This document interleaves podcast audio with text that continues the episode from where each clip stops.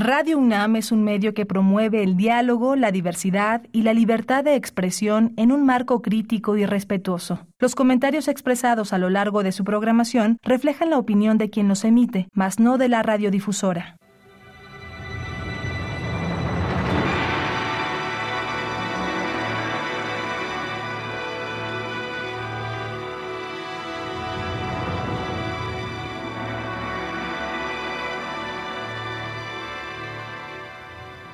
Radio Universidad Nacional Autónoma de México presenta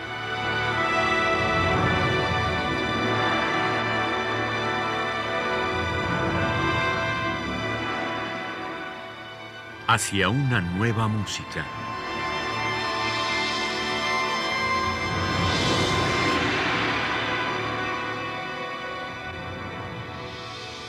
Programa a cargo de Ana Lara. Buenas tardes, bienvenidos a Hacia una nueva música. Soy Ana Lara y tengo el gusto de tener el día de hoy en pantalla a un jovencísimo compositor, a Tigrio Vitrago, que eh, nos va a presentar algunas de las obras que ha estado trabajando en los últimos años con su maestro, Víctor Ibarra. Así que bienvenido, querido Tigrio, ¿cómo estás? Hola, maestra, muchas gracias. Muy bien. Bueno, eh, ya estás a punto de terminar tu licenciatura en composición y me gustaría que nos contaras un poco eh, cómo ha sido esta experiencia. Creo que, que Víctor Ibarra, aparte de ser un fantástico compositor, ha, hecho una buena labor con, con, el taller de composición, porque ustedes tienen la posibilidad de escuchar su música, ¿no? Cuéntame cómo ha sido eso para, para ti en particular. Sí, totalmente de acuerdo somos muy afortunados de que Víctor llegó aquí al departamento eh, más o menos al mismo tiempo que yo empecé la, clase de composición. Em, y sí, precisamente tenemos esta, como esta labor de que cada semestre buscamos eh, desarrollar un proyecto de piezas y darle salidas a esas mismas piezas, que no se queden nada más eh, en el papel y bueno, se va, las guardas en tu portafolio y listo, ¿no? somos muy afortunados en ese sentido. Eh, desde el 2019, con, por ejemplo, el ensamble Caleidoscopio, hasta hace unos eh, dos meses que tuve la fortuna pues, de que la orquesta de la universidad me estrenó una obra. Entonces, eh, sí ha sido una experiencia muy, muy grata. Víctor, además de, ser un excelente compositor, es un increíble maestro, además, muy, muy comprometido con nosotros y es recíproca la, la relación. Eh, y pues en general muy muy felices ¿no? de que él esté aquí y de poder trabajar con él. Y efectivamente ahora ya estamos por terminar, si, si todo sale bien en agosto, y pues concluiríamos toda esta etapa. Cuéntanos de, de no sé si es tu primera obra, Bichíssim, cuéntanos eh, el, cómo fue que la trabajaste y cómo fue ya el momento de trabajarla con la orquesta y con el director. Sí, uh, no es la primera, previamente había hecho una también en 2019, pero una miniatura, eh, precisamente porque entre el Departamento de Música de la Universidad de Guanajuato y la orquesta siempre ha existido esta especie de, interacción, ¿no? De eh, ya sean mesas de lectura o clases magistrales. Entonces, eh, precisamente una mesa de lectura, una, la primera pieza que hice, no ganó esa vez, quedó nada de finalista, pero una pieza completamente distinta, ¿no? Lo que se terminó estrenando. Y bueno, la, idea es que nada más leen un ensayo y breves comentarios y listo, está ahí queda. En esta ocasión, que ahora sí, eh, la pieza gana el concurso del 60 aniversario de Radio Universidad y que tienes toda una semana para ensayar con la orquesta, para comentar cosas que eh, pueden cambiarse en ese momento así rápido, eh, detalles que a lo mejor teóricos que tú pensabas que, que, funcionan de cierta forma y a la hora ya de pasarlo a un mundo físico, pues es distinta la percepción. Y eh, también el maestro Arián eh, fue el que estrenó mi pieza. Súper amable, muy, muy dispuesto a trabajar en la obra. Eh, y yo fascinado, ¿no? Y, también los nervios de la primera vez que la escuchas. Este, porque una cosa es todo lo que estás imaginando en tu cabeza y cómo lo transcribes hacia el papel y que esperas que sea lo más fiel a lo que estabas imaginando y verlo ya materializado de alguna forma es, es fascinante me estaba muy, muy nervioso, incluso el día del estreno, pero eh, es increíble. Bueno, yo eh, oigo en esta pieza creo que una constante en, tu trabajo, que eh, hay una gran energía y una búsqueda por un tipo de, textura y de sonoridad compleja, bastante saturada, diría en algunos momentos, ¿no? Cuéntanos de esta parte estética tuya. Sí, bueno, todo este proceso en la clase del maestro Ibarra, pues ha sido una yo llamaría constante exploración. Eh, yo recuerdo así bien, bien claro en la primera clase que me dijo, hay que posicionarnos en un lugar donde no estemos cómodos, que no nos sintamos seguros o sea, que, lo dominamos, para precisamente buscar crecer, ¿no? Como, compositores. Y más en este momento en el que era importante escribir muchas piezas, eh, conseguir grabaciones de estas mismas piezas para el futuro, ¿no? O sea, para becas, para eh, aplicar maestrías, doctorados. Eh, e, esto me ayudó porque, por ejemplo, eh, este año soy beneficiario del PEGLA Guanajuato, entonces el hecho de ya tener eh, muchas de estas grabaciones, pues, no que facilite las cosas, pero sí da un, precedente, ¿no? sobre la, pieza y las textura, o no, no que sí lenguaje, pero sí las técnicas empleadas, pues es eso, es, de la curiosidad de mucha de la música que escucho, Rebecca Saunders, Daniel Dadamo, Michael Jarrell, eh, que es constante escucho, eh, Charrino. Entonces, eh, también creo que ocurre que como eh, compositores que vamos empezando, o muy, muy jóvenes, como que hay demasiadas cosas que decir o compartir, y quizás eso se traduce en crear demasiados materiales. Creo que ocurre sobre todo en el cuarteto de cuerdas, que se va a muchos lugares muy distintos. de, hecho, de hecho, alguna vez lo hablamos en el Festival de Aguascalientes, eh, y que quizás poco a poco vas entendiendo conforme vas madurando que el decir muchas cosas o decir algo importante eh, no es literalmente hacer demasiados materiales, ¿no? O sea, más bien con pocos materiales quizás eh, las posibilidades que estos mismos tienen. Pero yo entiendo que es progresivo, ¿no? Y así es como lo, lo he ido trabajando. Bueno, vamos a escuchar Dichísimo. ¿Qué significa el, el título? ¿Por qué se llama así? Eh, es el origen etimológico de la palabra vicisitud, eh, quizás por el contexto en el que nace la pieza. Eh, yo la comienzo a escribir cuando inicia la pandemia por COVID-19 y esto implica muchos cambios para todo el mundo. particularmente para mí, esa misma semana en que se, da inicio a la pandemia aquí en México, el ensamble PERC UG, bajo la dirección de Iván Manzanilla, del doctor Iván Manzanilla, me iban a estrenar una, pero se suspende, ¿no? Entonces, eh, muchos de estos cambios que de repente se presentaron eh, ah, nos afectaron de diversas formas. Entonces dije, bueno, originalmente he hecho la pieza se llamaba Vicisitudes, pero dije, bueno, a lo mejor hay que trabajar un poquito más porque eh, los títulos creo que es algo que luego nos preocupa mucho a los compositores, ¿no? A veces ya tenemos incluso la pieza completa, pero no tiene título.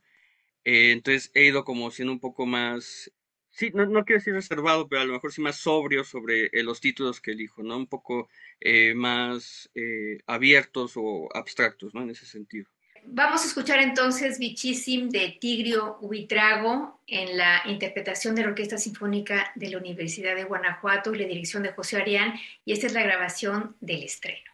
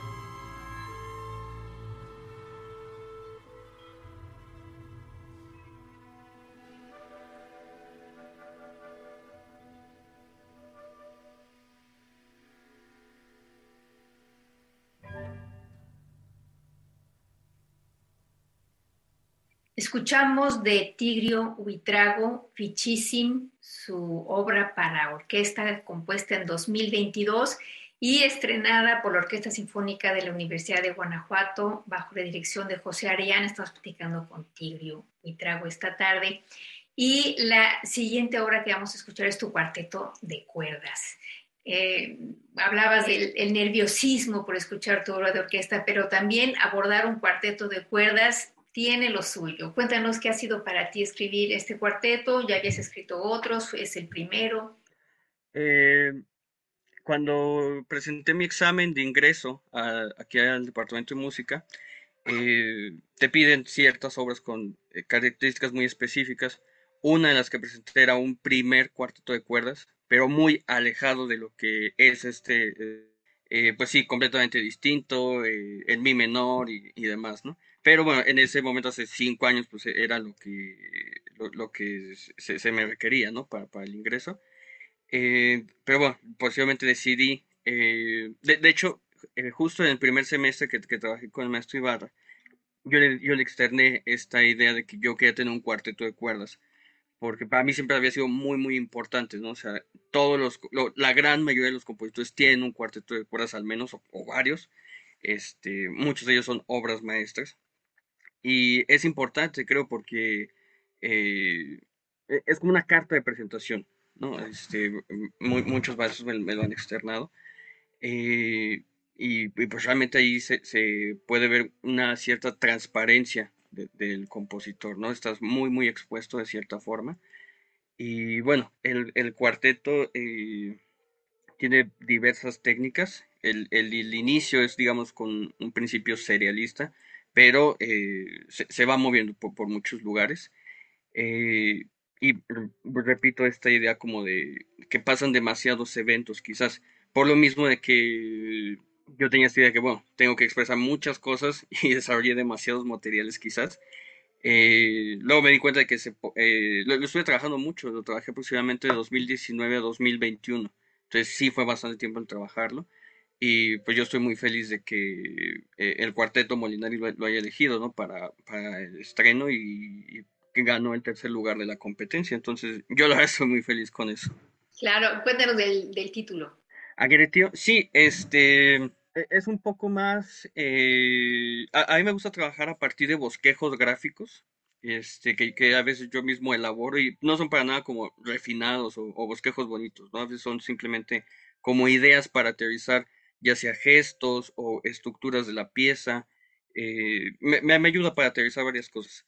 Em, entonces, el, el, cuarteto, el nombre, es el, eh, de la palabra indo, indoeuropea a acción y reacción. Entonces, es como una especie de consecuencia de, de, varias acciones que hacemos, ¿no? O sea, no es nada más como si agarramos un lápiz y, y lo tiramos y bueno, su consecuencia fue que cayó al suelo y por donde se rompió. No, va un poco más allá, ¿no? Una consecuencia más trascendental en el sentido de las acciones que hacemos hoy, cómo van a repercutir en el futuro. E incluso es un poco reflexivo, eh, porque bueno, este mismo cuarteto se empezó a trabajar en 2019, eh, pero hasta 2021 fue que tuvo, tuvo salida y ni siquiera tuvo salida aquí en México, ¿no? O sea, tuvo que ir tuve que ir hasta Canadá para que, lo tocara. Entonces, es un poco esta idea, ¿no? De las acciones que tomamos hoy en eh, el día de hoy, cómo van a, repercutir en el futuro, para bien o para mal, o, en el sentido que sea, ¿no? Pero es un poco esa reflexión. Oye, ¿y, tú terminas una pieza y la mandas a un concurso inmediatamente o cómo, cómo ha, sucedido que tus dos obras han sido ganadoras? ¡Qué suerte! Sí, pues un poco sí, o sea, el, el proyecto que se desarrolla cada semestre eh, es un poco buscando convocatorias o concursos para elaborar esas piezas eh, pensando en que se van a enviar para ahí.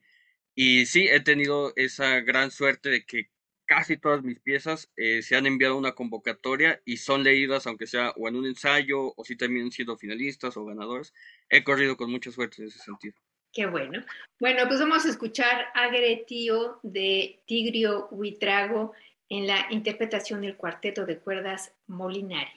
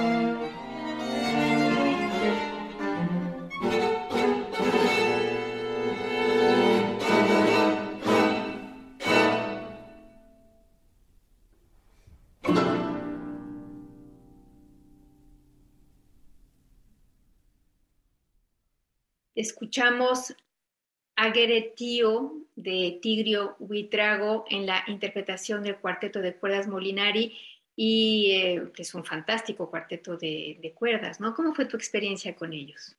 Ah, pues asombrosa, sea, súper amables, este, muy, muy divertidos. Eh, yo recuerdo, eh, es la segunda vez que salgo de, de, México en mi vida. vi la primera vez que yo viajo solo. Entonces, llegando a Canadá, pues de, de, entrada completamente distinto el clima. yo estaba que me moría.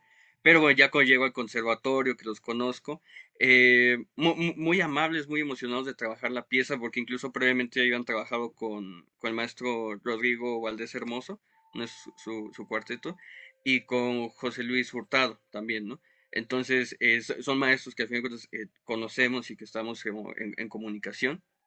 Y, y, ellos me preguntan, oye, ¿los conoces? Y yo, ah, sí, he tomado clases con ellos. Entonces, como que ya ese precedente de otros compositores mexicanos trabajando con ellos, como que eh, facilitó las cosas, ¿no? Y eh, me acuerdo del primer día que llegué al conservatorio para ensayar, platicamos un poco de cómo fue el viaje, cómo me sentía, y lo primero que me dijeron, ya hablan de cuarto, dijeron, está muy difícil, dice, pero vamos a hacer lo que podemos, ¿no? Y ya, lo tocan de principio a fin, me dicen, ¿quieres comentar algo? Y yo digo, no, o sea, está perfecto, muchas gracias, no, asombroso. Y aún así yo dije, no, es que se puede mejorar y lo vamos a ensayar toda esta semana y cualquier comentario. Entonces, muy abiertos, muy dispuestos a, trabajar a cualquier comentario que les hacía. En ese momento incluso hicieron poquitas modificaciones en ese momento de, tiempo, de ciertas dinámicas, pero muy, muy, muy grato trabajar con ellos porque están muy, muy abiertos a la música contemporánea, a la música de jóvenes compositores y, de todas las nacionalidades, porque había otros tres compositores, eh, un chico que era alemán, un italiano y un francés. Entonces eh, fue muy diverso, ¿no? En ese sentido. Muy bien. Bueno, eh, la siguiente obra que vamos a escuchar es Alos, que es de 2021, y aquí tú colaboraste, me imagino yo, con Ludwig Carrasco, un fantástico violinista. Cuéntanos de esta colaboración. Sí, esto fue el año pasado. Ah, aquí mismo en la universidad tenemos el Festival Internacional Callejón del Ruido, que ya eh, fue su, su edición número 17, si no me equivoco. Eh, ahora Víctor Ibarra es el director artístico del proyecto, previamente era el maestro Roberto Morales. Y bueno, dadas las circunstancias de la pandemia, no se podía realizar todas las actividades eh, presenciales. Entonces dijimos, bueno, ¿qué podemos hacer? Y lo que se pensó fue hacer estas eh, cápsulas o estos videos de los conciertos y que se fueran publicando ¿no? a lo largo de la semana y conferencias con diferentes compositores este, a través de Zoom y, todo esto eh, para la programación. Dentro de esta idea eh, se nos propuso trabajar con Ludwig para piezas para violín solista. Eh, lo, cual fue increíble porque efectivamente Ludwig es un maravilloso violinista y es increíble director también. Y, súper dispuesto a todo lo que le proponíamos para trabajar, porque por la pieza lleva escordatura. Entonces yo estaba un poco preocupado porque, si bien no, no, no, era, no es muy extraña la escordatura que propuse, sí me preocupaba un poco que, que a lo mejor no fuera tan práctico o algo por decirlo, pero no, él súper dispuesto, la trabajó increíble. Y también estoy muy feliz con ese resultado. Eh, también porque nunca había escrito para violín solo. Este, normalmente era, bueno, tenía el trabajo previo de, la miniatura para el caleidoscopio que iba violín, o las piezas de orquesta o el cuarteto, pero como tal una pieza sola para violín, eh, pues no, nunca lo había hecho, además de que no toco instrumento, eh, toqué cello antes, pero bueno, no es lo mismo, ¿no? El, pensarlo de esta forma y luego con la escoratura, ¿no? todo es toda la parte técnica que había que trabajar. para mí era un reto que quería abordar de esa forma. Bueno, pues vamos a escuchar Alos de Tigrio Huitrago en la interpretación de Ludwig Carrasco en el violín.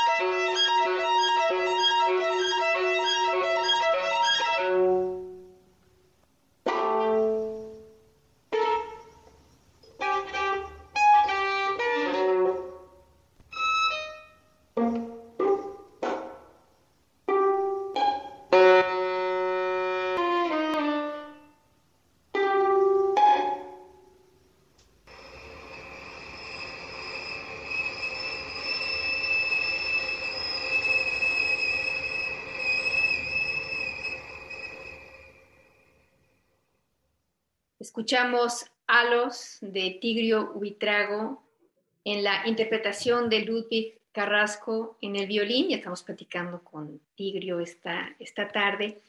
Y eh, la siguiente obra que vamos a escuchar es una, es una pequeña pieza para multipercusión. Cuéntanos de esta pieza. Eh, dentro de toda esta etapa formativa de los compositores y la música que he ido descubriendo eh, en, este, en estos años, un compositor que para mí es importante es Michel Jarrell. y bueno, es, música que escucho constantemente y una pieza que me asombra mucho es Assonance 7, eh, si no me equivoco, que es precisamente para multipercusión solista también. Entonces, de cierta forma, yo quería eh, trabajar algo similar, una pieza para, para un set de percusiones eh, amplio y que, bueno, un poco para empezar a explorarlo, porque era la primera vez que, tenía esa oportunidad. El set no es tan amplio como, yo hubiera querido, eh, porque era lo que había disponible en ese momento. Pero eh, también es, fue, muy grato trabajar. Hay dos versiones de esta pieza. Eh, la primera la hace el maestro Mario Gómez, percusionista de la USUG.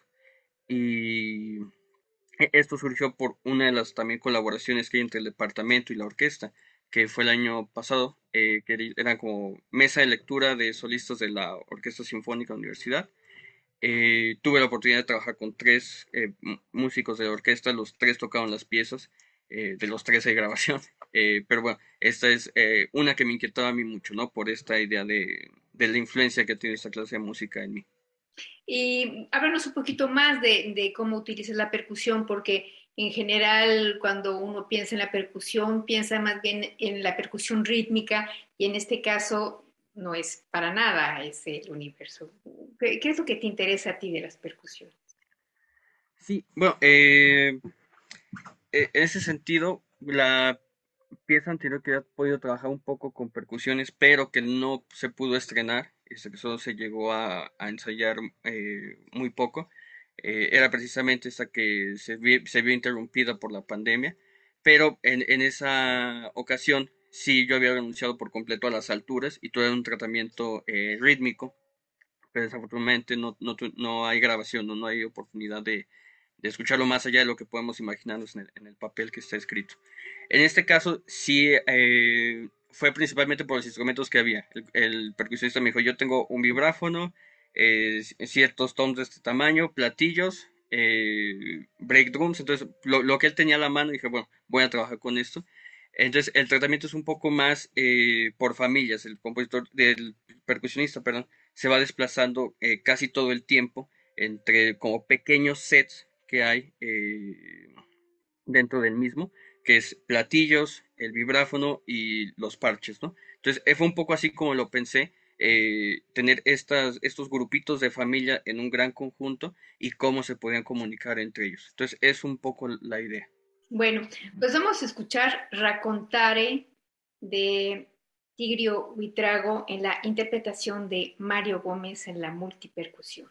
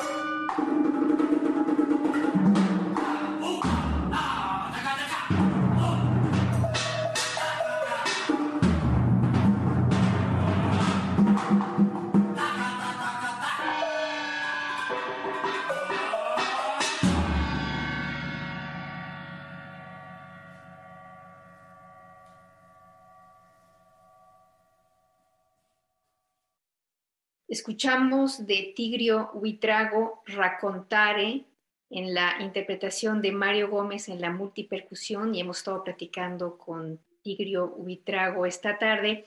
Eh, Tigrio, para terminar el programa, cuéntanos qué sigue. Ya te recibes en agosto y luego qué. Sí, eh, si, todo sale bien y que estamos trabajando muy, muy fuerte en los documentos que hay que tener listos y las piezas para, para el concierto de titulación, eh, el plan posterior es empezar una maestría. Eh, ya tengo ciertos como lugares que, me gustaría eh, llegar. Con el primero que hice contacto fue con el compositor, con el maestro Daniel Dadamo en Francia. Tuve la oportunidad de que vino hace unos tres o cuatro años al Cervantino aquí en Guanajuato y yo quedé fascinado con una de sus piezas para flauta y electrónica y a partir de ahí, no sé, eh, tenía muy claro que es una de las personas con las que me gustaría llegar a trabajar. Eh, y bueno, ya, ya estuve en contacto con él. Es una de las opciones. Este, también para este año, dentro de la competencia de, de Basilea en Suiza, eh, tengo planeado participar. Ya también estoy trabajando en esa pieza. Eh, sobre todo como para ir exigiéndome cada vez un poco más, ¿no? Y no estar en una zona eh, segura o cómoda. Entonces, siempre estando eh, forzándome a, avanzar en ese sentido. Y ya sí, sí, me pongo un poco más de, digamos, un sueño que, que si se pudiera concretar sería maravilloso. Trabajar con la compositora Rebecca Saunders sería increíble. A mí me fascina su música constantemente escucho también sus obras con, la partitura en mano para eh, cada, cada vez que lo escucho eh, descubro cosas nuevas, ¿no? Entonces son un poco como objetivos a largo plazo, pero eh, este de, ir a Francia a la maestría, pues ya no es tan a largo plazo, ¿no? Si todo sale bien, pues el próximo año estaría por allá. Y de momento es la respuesta que podría dar. No, pues está muy bien. Pues muchas gracias, Tigrio, muchas felicidades y mucho éxito en, en agosto. Seguro que te va a ir súper bien pues esperamos ya las siguientes obras para que las compartas aquí en este espacio y te agradezco que nos hayas dado esta entrevista. Muchísimas gracias, maestra, por la invitación, por el tiempo y sí, eh, ojalá pronto pueda, pueda volver y estoy muy, muy, muy agradecido con ustedes. Gracias a ustedes también por haber estado con nosotros. En la producción estuvo Alejandra Gómez, yo soy Ana Lara y les deseamos que pasen muy buenas tardes.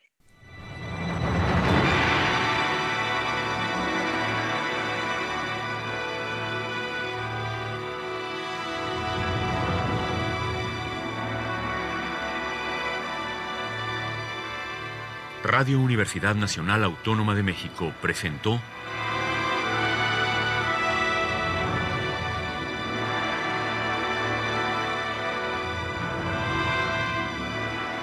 Hacia una nueva música.